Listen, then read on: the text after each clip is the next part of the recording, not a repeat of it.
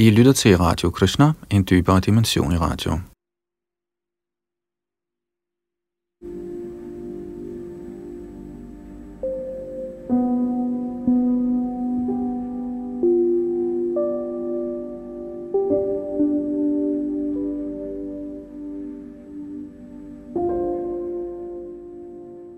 Vi skal nu videre i vores gennemgang af den ny danske oversættelse af Bhagavad Gita. Sidste gang nåede vi frem til andet kapitels 14. tekst og fortsætter i dag ved tekst 15. Bhagavad Gita's andet kapitel hedder Sammenfatning af Bhagavad Gita's indhold. Det er Yadunandan Das bag mikrofon og teknik.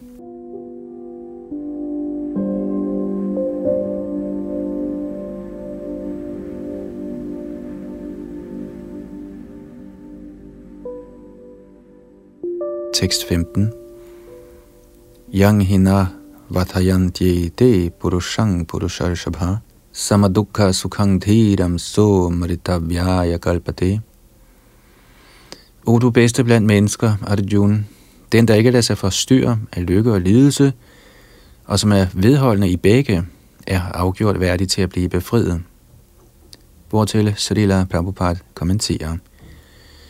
Alle, der er vedholdende i deres beslutning om at nå det avancerede stadie af åndelig erkendelse, og som kan tolerere påvirkningerne fra både lykke og lidelse, er afgjort kvalificeret til befrielse.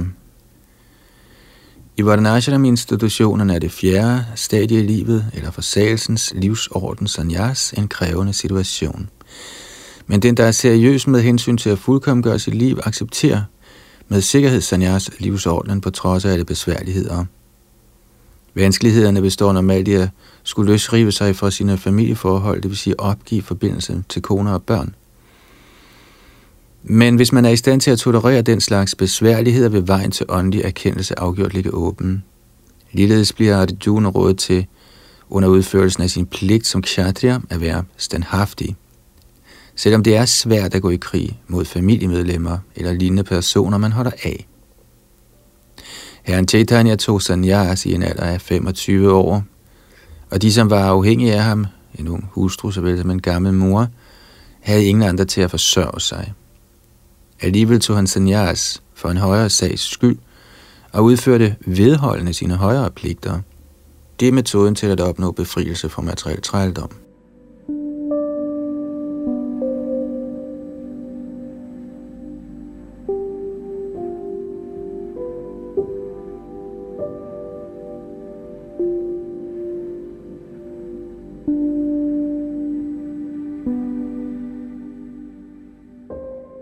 Tekst 16. Nasato vidyate bhavo, na bhavo vidyate satah, ubhayo rapidrishtontas, tvanayos tatvadarshibhi.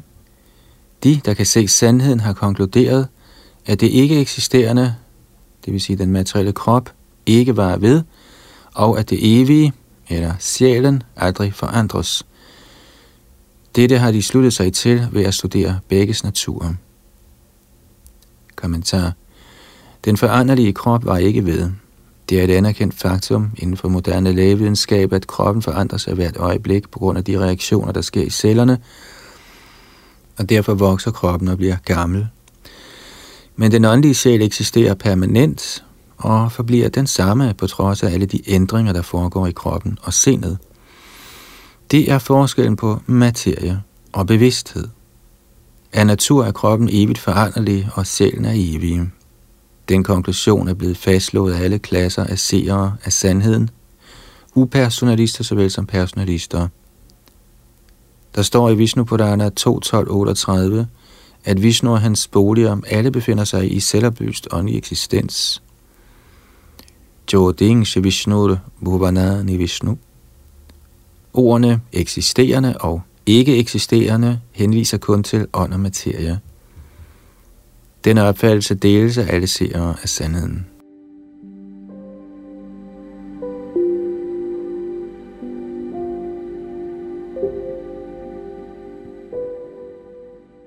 Dette er begyndelsen på Herrens instruktioner til de levende væsener, der er forvirret på grund af indflydelsen fra uvidenhed.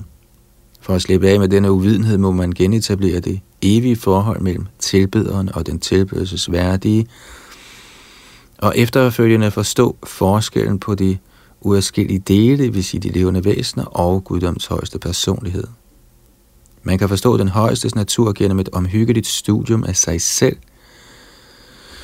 hvor forskellen mellem en selv og det højeste væsen kan forstås som forhold mellem delen og helheden. I Vedanta Sutra, såvel som i Srimad Bhagavatam, accepteres den højeste som oprindelsen til alle udstrømninger. Sådanne udstrømninger erfares ved højere og lavere natursekvenser. Som det vil blive afsløret i 7. kapitel, tilhører de levende væsener den højere natur. Selvom der ingen forskel er på energien og den energiske, det vil sige den, der besidder energien, accepteres den energiske som den højeste, og energien eller naturen accepteres som underordnet. Derfor er de levende væsener altid underordnet den højeste herre, på samme måde som i tilfældet med herren og tjeneren eller læreren og eleven. Denne klare viden er umulig at forstå, når man ligger under for uvidenhedens fortryllelse, og for at bortvejre den uvidenhed giver Herren os Bhagavad Gita, for at oplyse alle levende væsener til alle tider.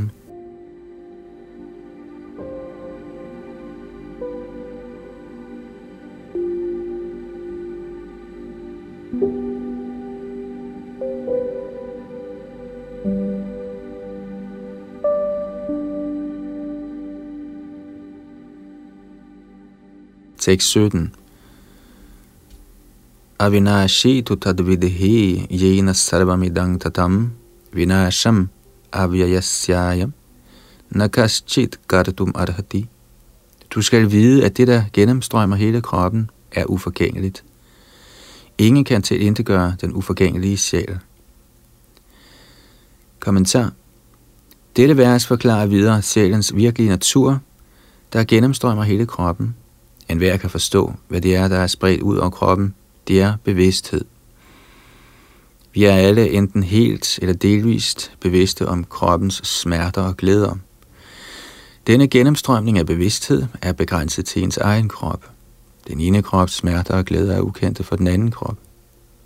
Derfor er hver eneste krop en lemliggørelse af en individuel sjæl, og symptomet på sjælens tilstedeværelse kan opfattes som individuel bevidsthed. Størrelsen på denne sjæl bliver beskrevet som en 10.000 del af spidsen af et hår. Shvedashvatar Upanishad 5.9 bekræfter dette. Balagra shatabhagasya shatadha kalpitasya cha bhago jiva vigyeya sachanantaya kalpate. Citat. Når den yderste spids af et hår deles i 100 dele, og sådanne dele igen deles i 100 dele, svarer hver del til størrelsen på den åndelige sjæl. Citat slut. Et lignende udsagn står også et andet sted. Ge shagra shatabhagasya shatangsha sadrishatmaka jiva sukshma swarupo yang sankhya tito hichit ganaha. Citat. Der findes utallige partikler af åndelige atomer, der måler en 10.000 del af spidsen af et hår. Citat slut.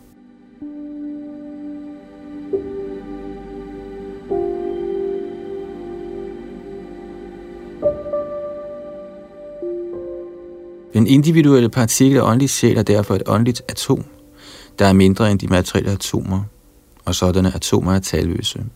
Den meget lille åndelig gnist er den grundlæggende bestanddel i den materielle krop, og indflydelsen fra denne åndelige gnist gennemstrømmer hele kroppen, ligesom det aktive princip i en medicin spreder sig ud over hele kroppen. Denne gennemstrømning af den åndelige sjæl mærkes over hele kroppen som bevidsthed og er bevis på sjælens tilstedeværelse. En hver læg man kan forstå, at den materielle krop minus bevidsthed er en død krop, og denne bevidsthed kan ikke genopleves i kroppen på nogen materiel måde. Bevidsthed kan derfor ikke være resultat af nogen form for materielle kombinationer, men kommer fra den åndelige sjæl. Den atomiske åndelige sjæls størrelse bliver yderligere forklaret i Mundaka Upanishad 3.1.9. Esho nuratma chetasa vedityavo yasmin prana panchadha sangvivesha pranais chittang sarvam otang prajanang yasmin vishuddhi vibhayatyeshatma. Citat. Sjælen er atomiske størrelse og kan opfattes gennem perfekt intelligens. Denne atomiske sjæl flyder i fem slags luft. Prana, Apana, Vyana, Samana og Udana befinder sig i hjertet og spreder sin indflydelse over hele kroppen hos de lemliggjorte levende væsener. Når sjælen er blevet renset for besmittelsen fra de fem slags materielle lufte, viser dens åndelige kraft sig. Citat slut.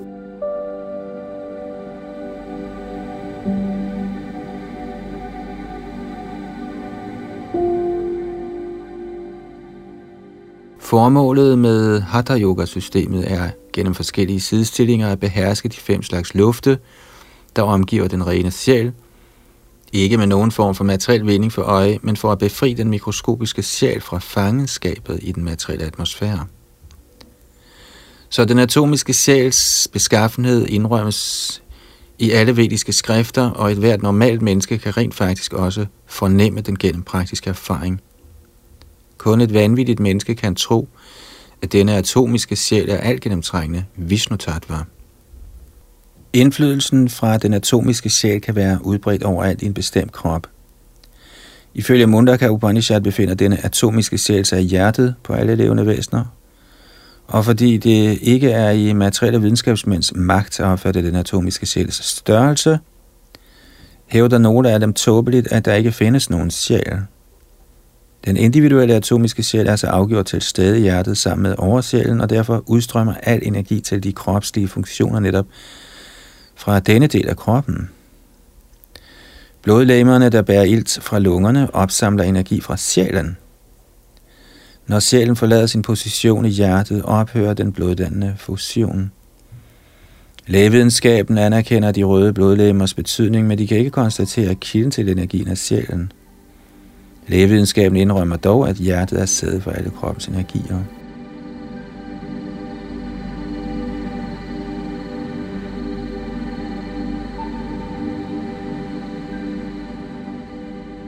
Sådanne atomiske partikler af den åndelige helhed kan sammenlignes med solskinnets molekyler.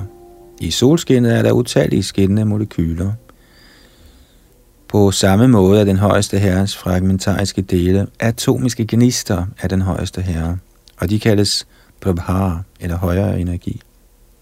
Så uanset om man følger vedisk viden eller den moderne videnskab, kan man ikke benægte den åndelige sjæls tilstedeværelse i kroppen, og videnskaben om sjælen beskrives udførligt i Bhagavad Gita af guddommens person selv.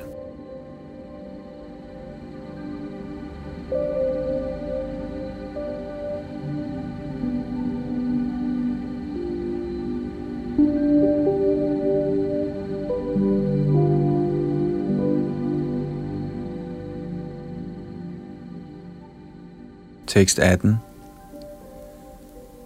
Antavanta ime deha nityasyogta sharirina anashino prameyasya tasmad yudhasya bharata. Det uforgængelige, umålelige og evige levende væsens materielle krop er sikker på at forgå. Kæmp derfor Ubarats ætling. Kommentar. Den materielle krop er forgængelig af natur. Den kan forgå nu eller om 100 år. Det er kun et spørgsmål om tid. Det kan ikke lade sig gøre at bevare den for bestandigt. Men den åndelige sjæl er så mikroskopisk, at den ikke engang kan ses af en fjende, for ikke at tale om at blive slået ihjel. Som omtalt i det forrige vers, er den så lille, at ingen kan have nogen anelse om, hvordan den størrelse kan måles. Så fra begge synsvinkler er der ingen grund til sorg for det levende væsen, som han er, fordi det levende væsen, som han er, kan aldrig blive dræbt og den materielle krop står ikke til at redde i ubegrænset tid eller blive beskyttet for altid. Den lille partikel af den åndelige helhed erhverver sig denne materielle krop i overensstemmelse med sine handlinger, og derfor bør man følge religiøse principper. I Vedanta Sutra bliver det levende væsen beskrevet som lys, fordi det er en uadskillig del af det højeste lys. Ligesom hele universet bliver opretholdt af sollyset, bliver denne materielle krop opretholdt af sjælens lys. Så snart den åndelige sjæl er ude af denne materielle krop, begynder kroppen at gå i opløsning. Det er derfor den åndelige sjæl, der opretholder kroppen. Selve kroppen er uvæsentlig. Arjuna blev rådet til at gå i krig, og ikke ofre den religiøse sag for materielle kropslige hensyn.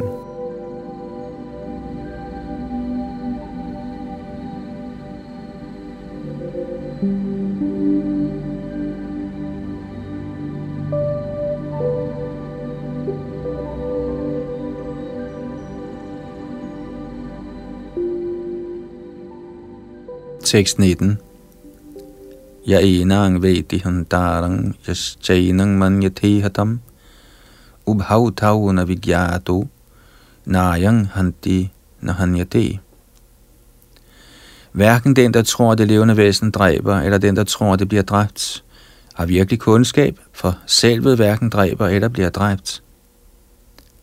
Kommentar når et læmeliggjort levende væsen såres af dødbringende våben, må man forstå, at det levende væsen inde i kroppen ikke bliver dræbt. Som det vil fremgå af de følgende vers, er den åndelige selv så lille, at det er umuligt at slå ham ihjel med noget materielt våben. Det levende væsen er slet ikke dødeligt på grund af sin åndelige beskaffenhed. Det, der bliver dræbt, eller formodes at blive dræbt, er blot kroppen. Dette skal imidlertid ikke ses som en opfordring til at slå kroppen ihjel. Det vediske påbud lyder, Mahingshat sarvabhutani, begå aldrig vold mod nogen. Lige så lidt skal forståelsen af, at det levende væsen ikke kan dø, ses som en opmundring til at slagte dyr. Det er forkasteligt at slå nogen som helst krop ihjel uden hjemmel og er strafbart ifølge staten såvel som herrens lov. Arjuna blev imidlertid sat til at slå ihjel for religiøse princippers skyld og ikke efter for godt befindende.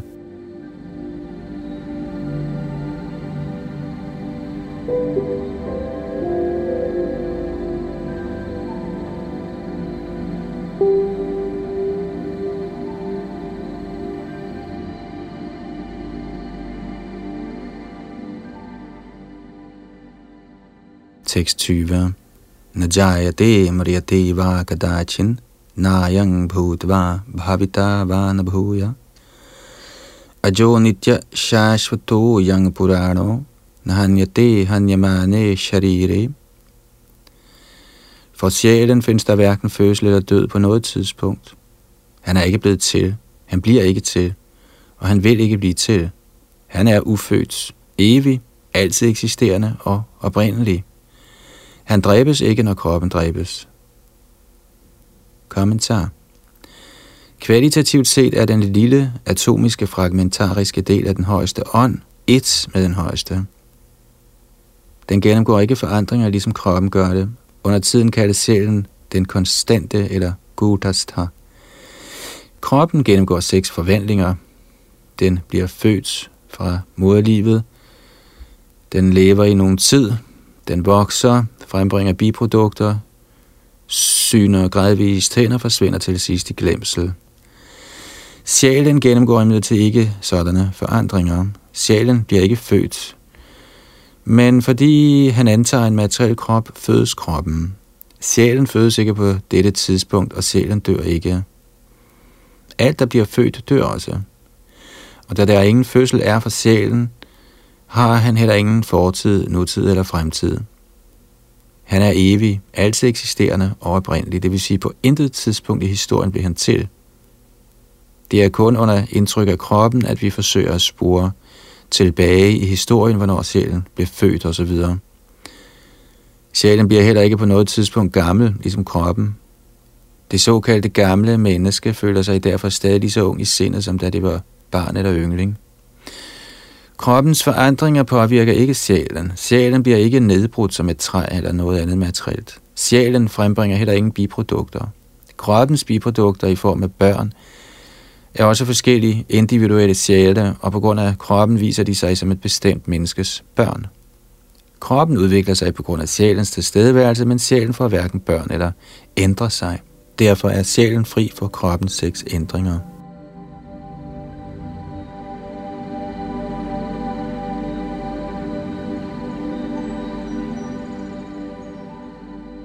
I Katha Upanishad 1.2.18 er der en lignende passage. Najayate Mariyate va vipaschin, nayan kutaschin, nababhuva kaschit, ajo nitya shashvato yang purano, nahanyate hanyamane sharire. Indholdet og betydningen af dette vers er det samme som i verset i Bhagavad Gita. Men her i dette vers er der et særligt ord, vipaschit, der betyder lært eller vidende. Sjælen er fuld af viden, eller altid fuld af bevidsthed. Derfor er bevidsthed symptomet på sjælen. Selvom man ikke kan få øje på sjælen i hjertet, hvor den befinder sig, kan man alligevel forstå, at sjælen er der simpelthen i kraft af tilstedeværelsen af bevidsthed. På grund af skyer eller andre årsager kan man nogle gange ikke se solen på himlen, men lyset fra solen er der hele tiden, hvilket overbeviser os om, at det er dag. Lige så snart det lysner lidt på himlen tidligt om morgenen, kan vi forstå, at solen er på himlen. Siden der er en vis bevidsthed i alle kroppe, enten det er dyr eller mennesker, kan vi på samme måde forstå, at der må være en sjæl i dem. Denne bevidsthed fra sjælen er imidlertid forskellig fra den højeste bevidsthed, for den højeste bevidsthed er alvidende om fortid, nutid og fremtid. Den individuelle sjæls bevidsthed har en tendens til at glemme. Når sjælen glemmer sin virkelige natur, bliver han undervist og oplyst af Krishnas højere lærdom. Men Krishna er ikke som den glemsomme sjæl. Hvis det var tilfældet, ville Krishnas lære i Bhagavad Gita være værdiløs.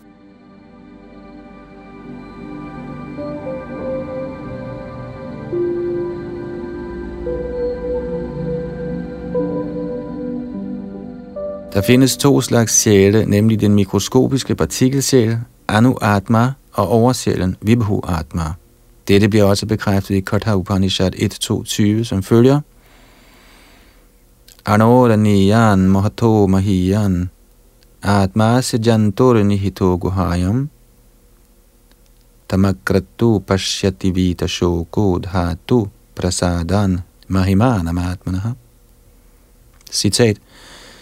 Både oversjælen Paramatma og den atomiske sjæl Jivatma befinder sig i det samme kroppens træ, inde i det samme hjerte på det levende væsen, og kun den, der er blevet fri for alle materielle ønsker og sorger, kan gennem den højestes nåde forstå sjælens herligheder.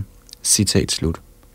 Krishna er også ophav til oversjælen, som det vil blive afsløret i de følgende kapitler, og Arjun er den atomiske sjæl, der har glemt sin virkelige natur.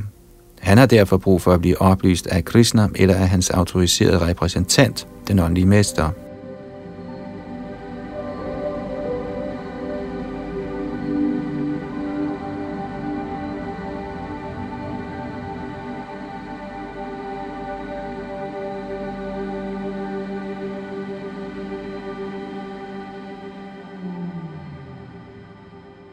Tekst 21 Veda vinashinang nityam yainam ajamavyayam katang sapurusha partha kanghata yatihantikam. O Partha, hvordan kan en person, der ved, at sjælen er uforgængelig, evig, ufødt og uforanderlig, dræbe nogen eller få nogen til at dræbe? Kommentar. Alting har sin rette anvendelse, og en person med komplet viden ved, hvor og hvordan man anvender ting på den rigtige måde. Således har vold også sin berettigelse, og afgørelsen af, hvorledes vold skal anvendes, ligger hos den person, der har viden. Man kan ikke bebrejde en dommer, der dømmer en skyldig morder til døden, for den vold, han beordrer mod et andet menneske, sker i henhold til retfærdighedens principper. Monosamhita, menneskehedens lovbog, støtter, at den mor, der dømmes til døden, så han i sit næste liv ikke skal lide for den store synd, han har begået. Således er det i virkeligheden gavnligt, når en konge straffer en morder med hængning. Når Krishna beordrer til kamp, kan man på samme måde slutte, at den vold tjener den højeste retfærdighed, og at June burde følge instruktionerne vel vidne, at vold begået i kamp for Krishna overhovedet ikke er vold. For mennesket eller ret af sjælen kan alligevel ikke slås ihjel.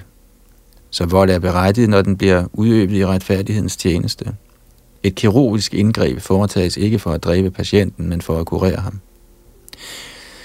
Det slag, som Arjuna skal udkæmpe ifølge Krishnas instruktioner, sker således med fuld viden, så der er ingen fare for syndige reaktioner.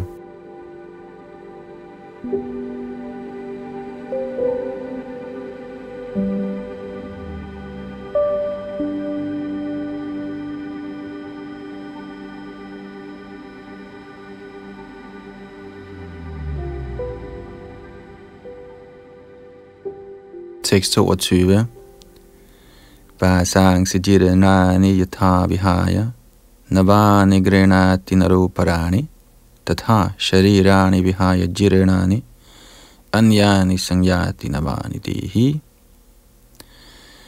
Ligesom en person ifører sig i nyt tøj og kasserer det gamle, antager sjælen nye materielle kroppe og opgiver de gamle og ubrugelige. Kommentar. Det er et accepteret faktum, at den atomiske individuelle sjæl udskifter sin krop. Selv moderne videnskabsmænd, der ikke tror på sjælens eksistens, men som samtidig ikke kan forklare, hvor energien i hjertet kommer fra, er nødt til at indrømme de løbende ændringer i kroppen, sådan som de foregår fra barndom til ungdom og igen fra ungdom til alderdom. I alderdommen går forandringen videre til en anden krop. Dette er allerede blevet forklaret i et tidligere vers 2.13. Overførelsen af den atomiske individuelle sjæl til en anden krop bliver gjort mulig gennem oversælens nåde. Ligesom en ven opfylder en anden vens ønsker, opfylder oversælen den atomiske sjæls ønsker. Vedderne såsom Mundaka Upanishad såvel som Shvedashvatar Upanishad sammenligner sjælen og oversælen med to fugle, der sidder i det samme træ. Den ene af fuglene, den individuelle atomiske sjæl, spiser træets frugter, mens den anden fugl, Krishna, blot i tager sin ven. Selvom de af kvalitet er ens, besnæres den ene af de to fugle af det materielle træs frugter, mens den anden blot bevidner sin vens handlinger. Krishna er fuglen, der bevidner, og Arjuna er den spisende fugle. selvom de er venner af den ene, ikke desto mindre herre og den anden tjener. Den atomiske sjæls forglemmelse af dette forhold er årsag til, at han skifter position fra det ene træ til det næste, eller fra den ene krop til den anden. Jiva-sjælen kæmper hårdt i den materielle kropstræ, men så snart han indvilliger i at godtage den anden fugl som den højeste åndelige mester, som Arjuna indvilliger at gøre det ved at overgive sig til Krishna for at blive vejledt, bliver den underordnede fugl med det samme fri for alle sorger. Både Mundaka Upanishad 3.2 og Svedashvatar Upanishad 4.7 bekræfter dette. Samane vrikshe purusho nimagno nishaya sochati muhyamana justam yada pashatyan yamisham asya mahimanam iti vita shoka. Citat. Selvom de to fugle sidder i samme træ, er den spisende fugl, der nyder træets frugter, helt overvældet af bekymring og tungsindighed. Men hvis den lidende fugl på en eller anden måde vender sig imod sin ven, der er Herren, og forstår hans herligheder, bliver han straks fri for al ængstelse, citat slut. Arjuna har nu vendt sit ansigt mod sin evige ven Krishna og lærer Bhagavad Gita fra ham. Hvis således at lytte til Krishna, kan han forstå Herrens suveræne herlighed og blive fri for sorg. Arjuna bliver hermed rådet af Herren til ikke at sørge over hans gamle bedstefar og hans lærer for at udskifte deres kroppe. Han burde snarere være glad for at dræbe deres kroppe i det retfærdige slag, så de med det samme kan blive renset for alle reaktioner på forskellige kropslige handlinger. Den, der lader livet på offer, aldret eller på den rette slagmark, bliver omgående renset for kropslige reaktioner og forfremmes til en højere livsstatus. Så Arjun havde ingen grund til at sørge.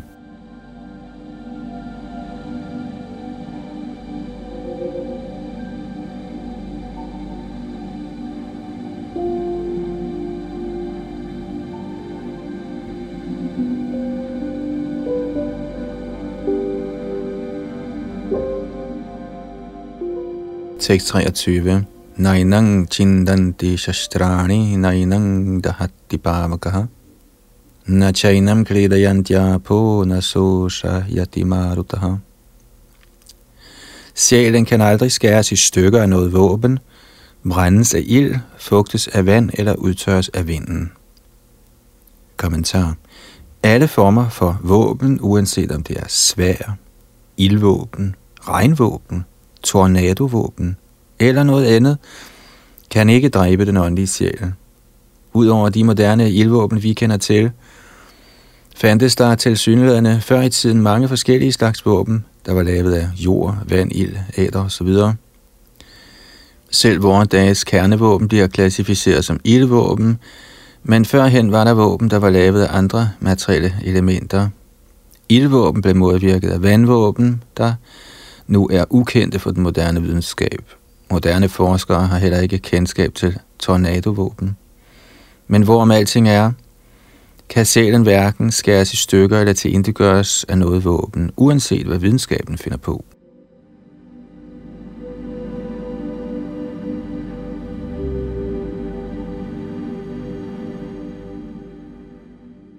Mayavardierne kan ikke forklare, hvordan den individuelle sjæl opstod alene i kraft af uvidenhed og følgelig blev dækket af den illusoriske energi. Og heller er det muligt nogensinde at skære de individuelle sjæle væk fra den oprindelige højeste sjæl. Snarere er de individuelle sjæle for evigt adskilte dele af den højeste sjæl.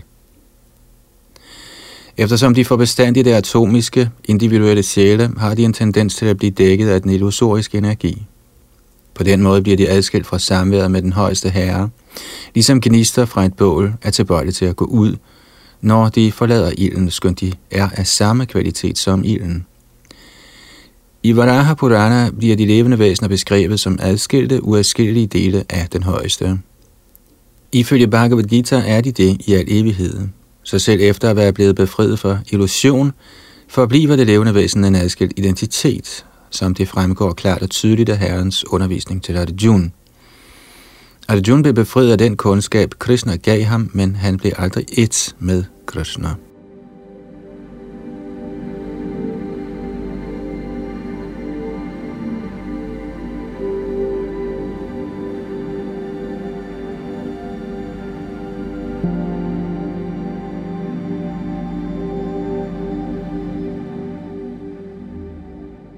Tekst 24 Atedyo yam adahyo yam akledyo shoshya evacha nitya sarvagata sthanur achalo yang sanatanaha Denne individuelle sjæl er ubrydelig og uopløselig, og kan hverken brændes eller tørres. Den er evig, til stede overalt, uforanderlig, ubevægelig og bestandig den samme. Kommentar alle disse egenskaber hos den atomiske sjæl beviser afgjort, at den individuelle sjæl for evigt er en atomisk partikel af den åndelige helhed, og for evigt forbliver det samme uforanderlige atom. Den monistiske teori er svær at få til at passe i dette tilfælde, for den individuelle sjæl kan aldrig forventes at blive til den homogene helhed. Efter at være blevet befriet fra den materielle forurening, kan den atomiske sjæl vælge at forblive som en åndelig gnist i stråleglansen fra guddommens højeste personlighed, men de intelligente sjæle kommer til de åndelige planeter for at være sammen med guddommens person.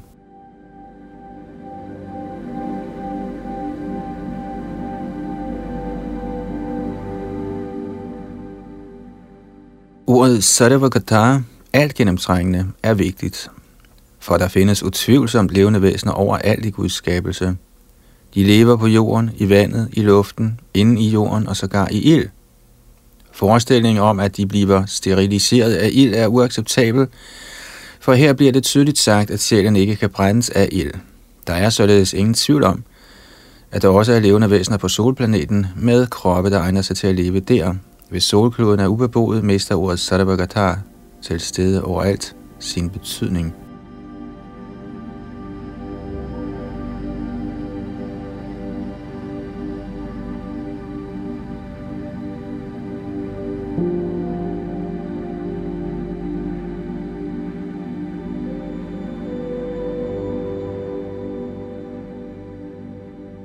Tekst 25.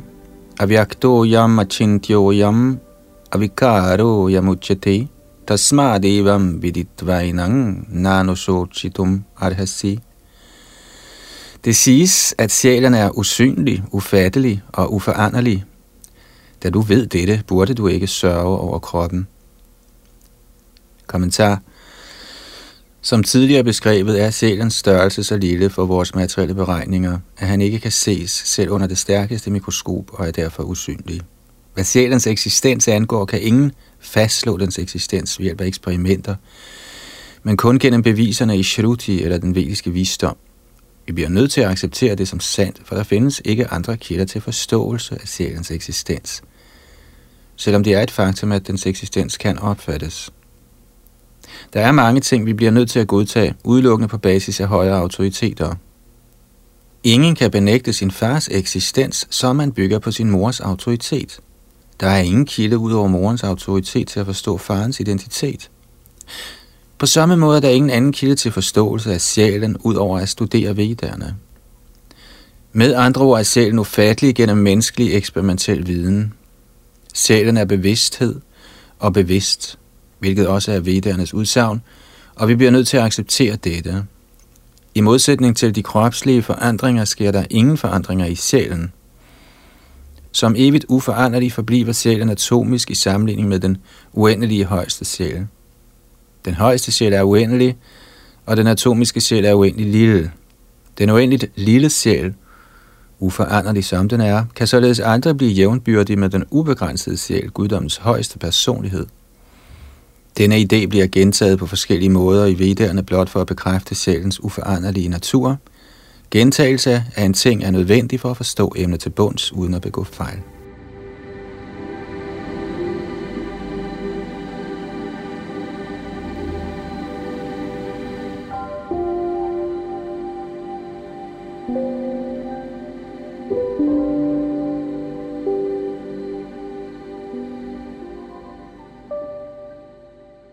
26.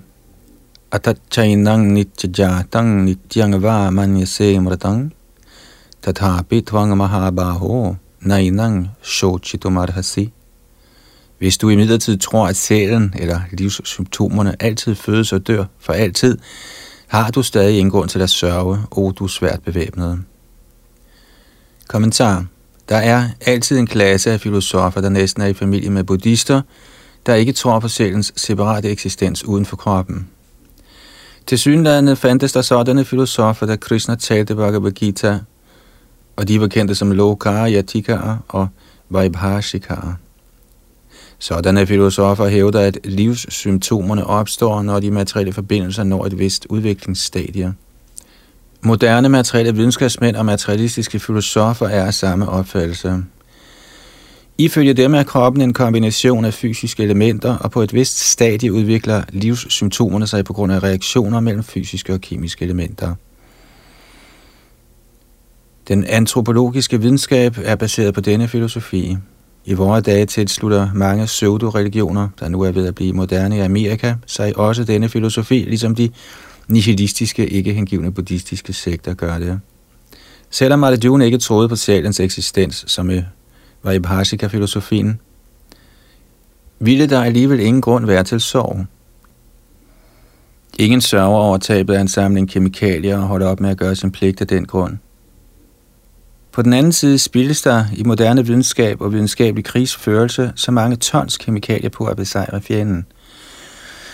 Ifølge Vaibhashika-filosofien forsvinder den såkaldte sjæl eller atma, når kroppen går til grunde.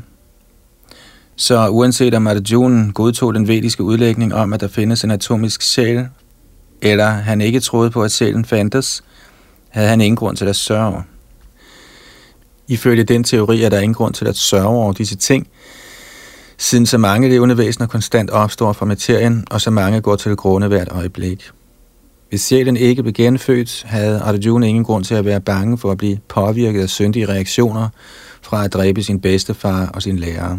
Men samtidig tiltalte Krishna sarkastisk Arjuna som Mahabahu, eller svært bevæbnet, for han, Krishna, godtog i det mindste ikke Vaipasika-teorien, der tilsidesætter den vediske visdom. Som kshatriya var Arjun del af den vediske kultur, og som sådan påvildede det ham fortsat at følge dens principper.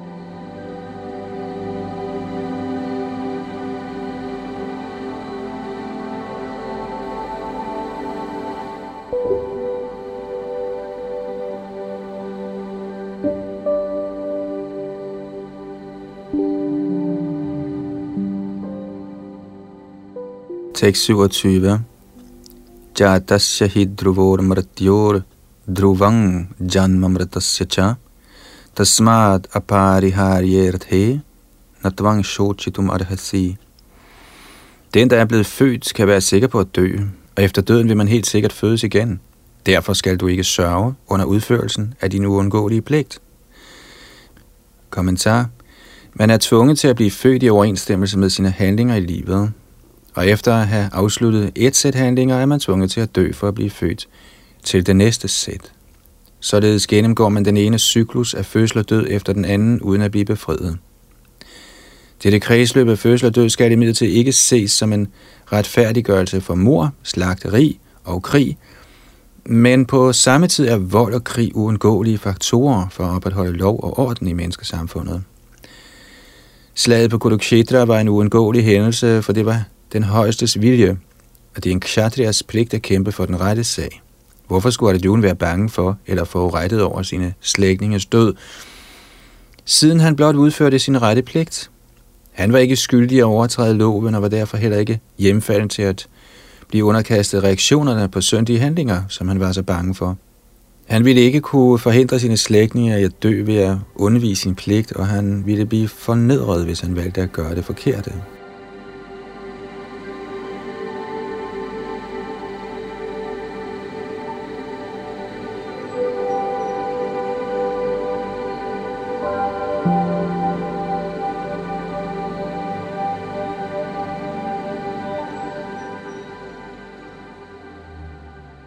Tekst 28. Avyakta dini bhutani, vyakta madhyani bharata, avyakta nidhananyeva tatraka paridevana.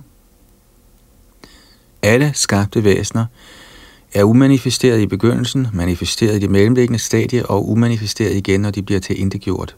Så hvilken grund er der til at sørge? Kommentar. Selvom man accepterer, at der er to klasser af filosofer, hvor den ene tror på sjælens eksistens, og den anden ikke gør det, er der ingen grund til at sørge i nogen af tilfældene.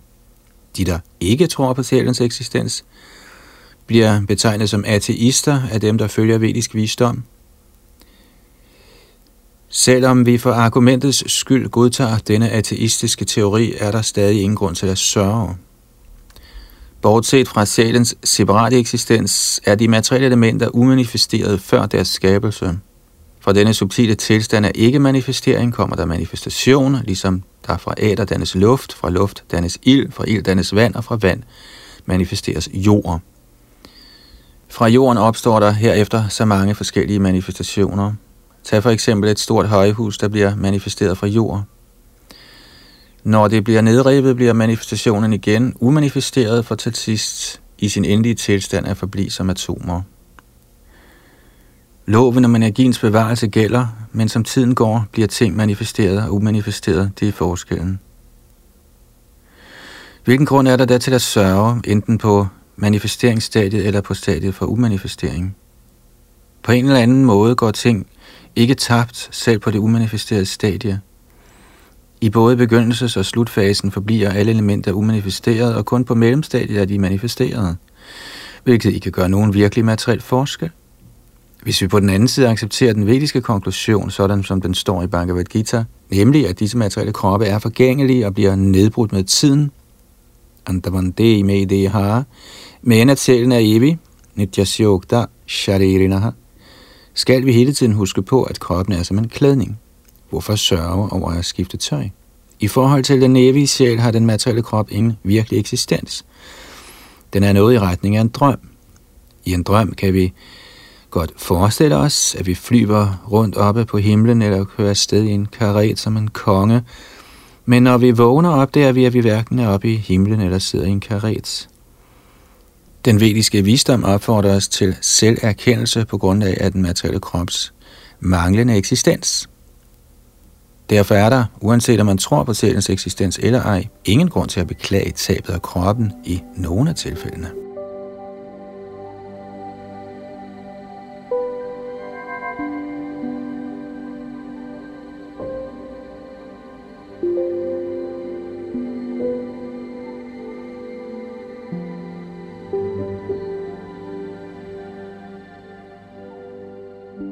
Så nåede vi frem til og med tekst 28 her i Bhagavad Gita's andet kapitel.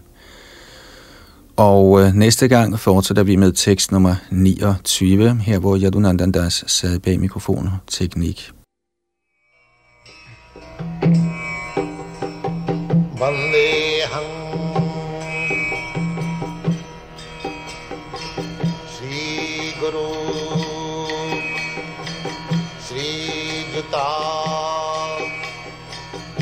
पदकमलम् श्रीगुरुन् वैष्णवांश्च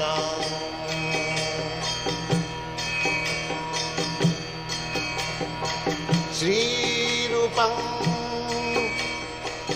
चाप्रजातम् सहगना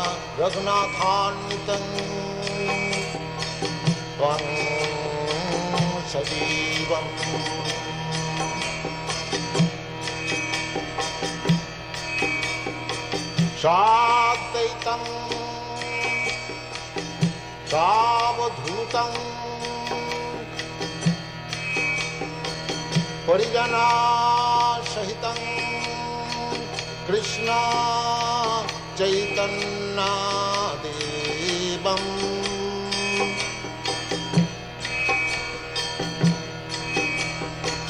श्रीराधा कृष्णपदान् सागनगन्ता ललिता श्रीविशाखान्तांश्च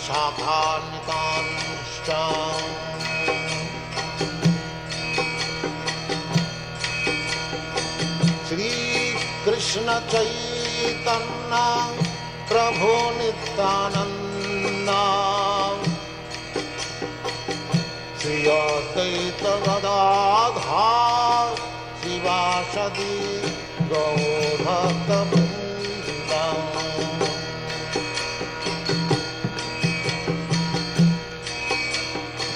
श्रीकृष्ण चैतन्नं प्रभो Nityanand. Oh, da da.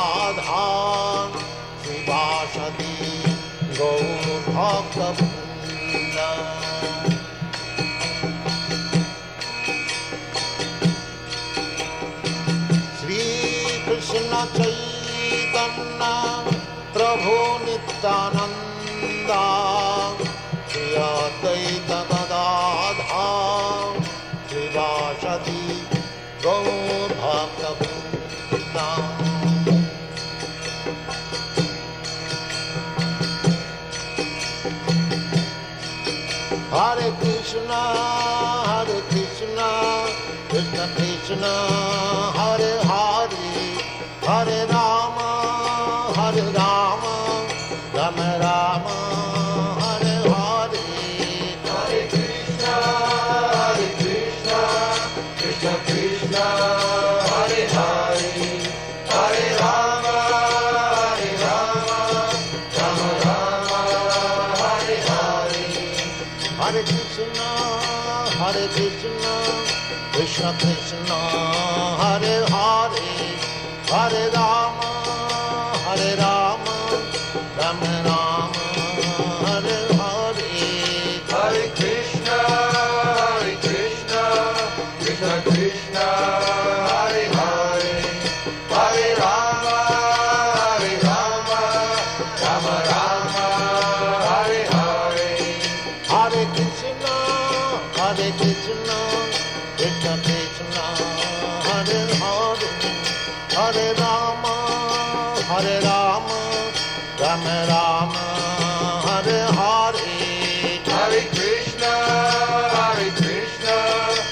Hare.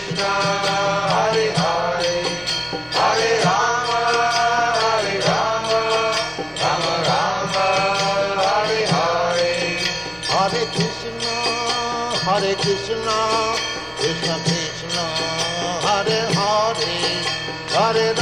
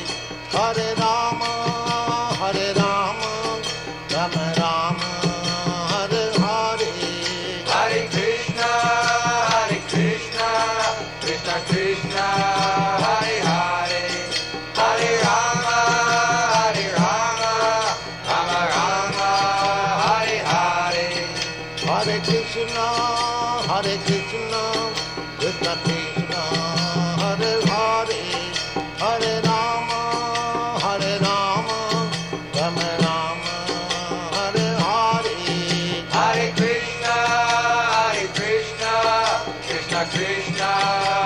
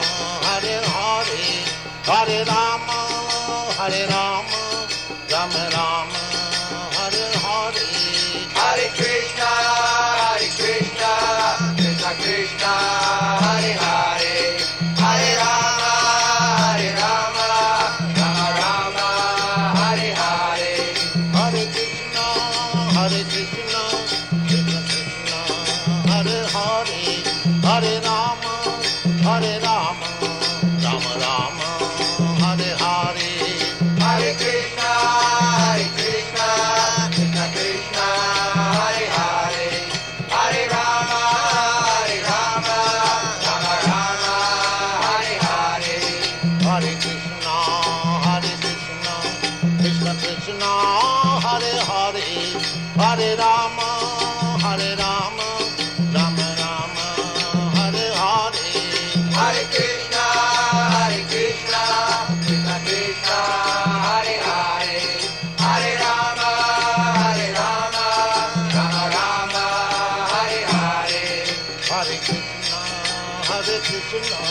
Krishna Krishna, Hare Hare, Hare Rama,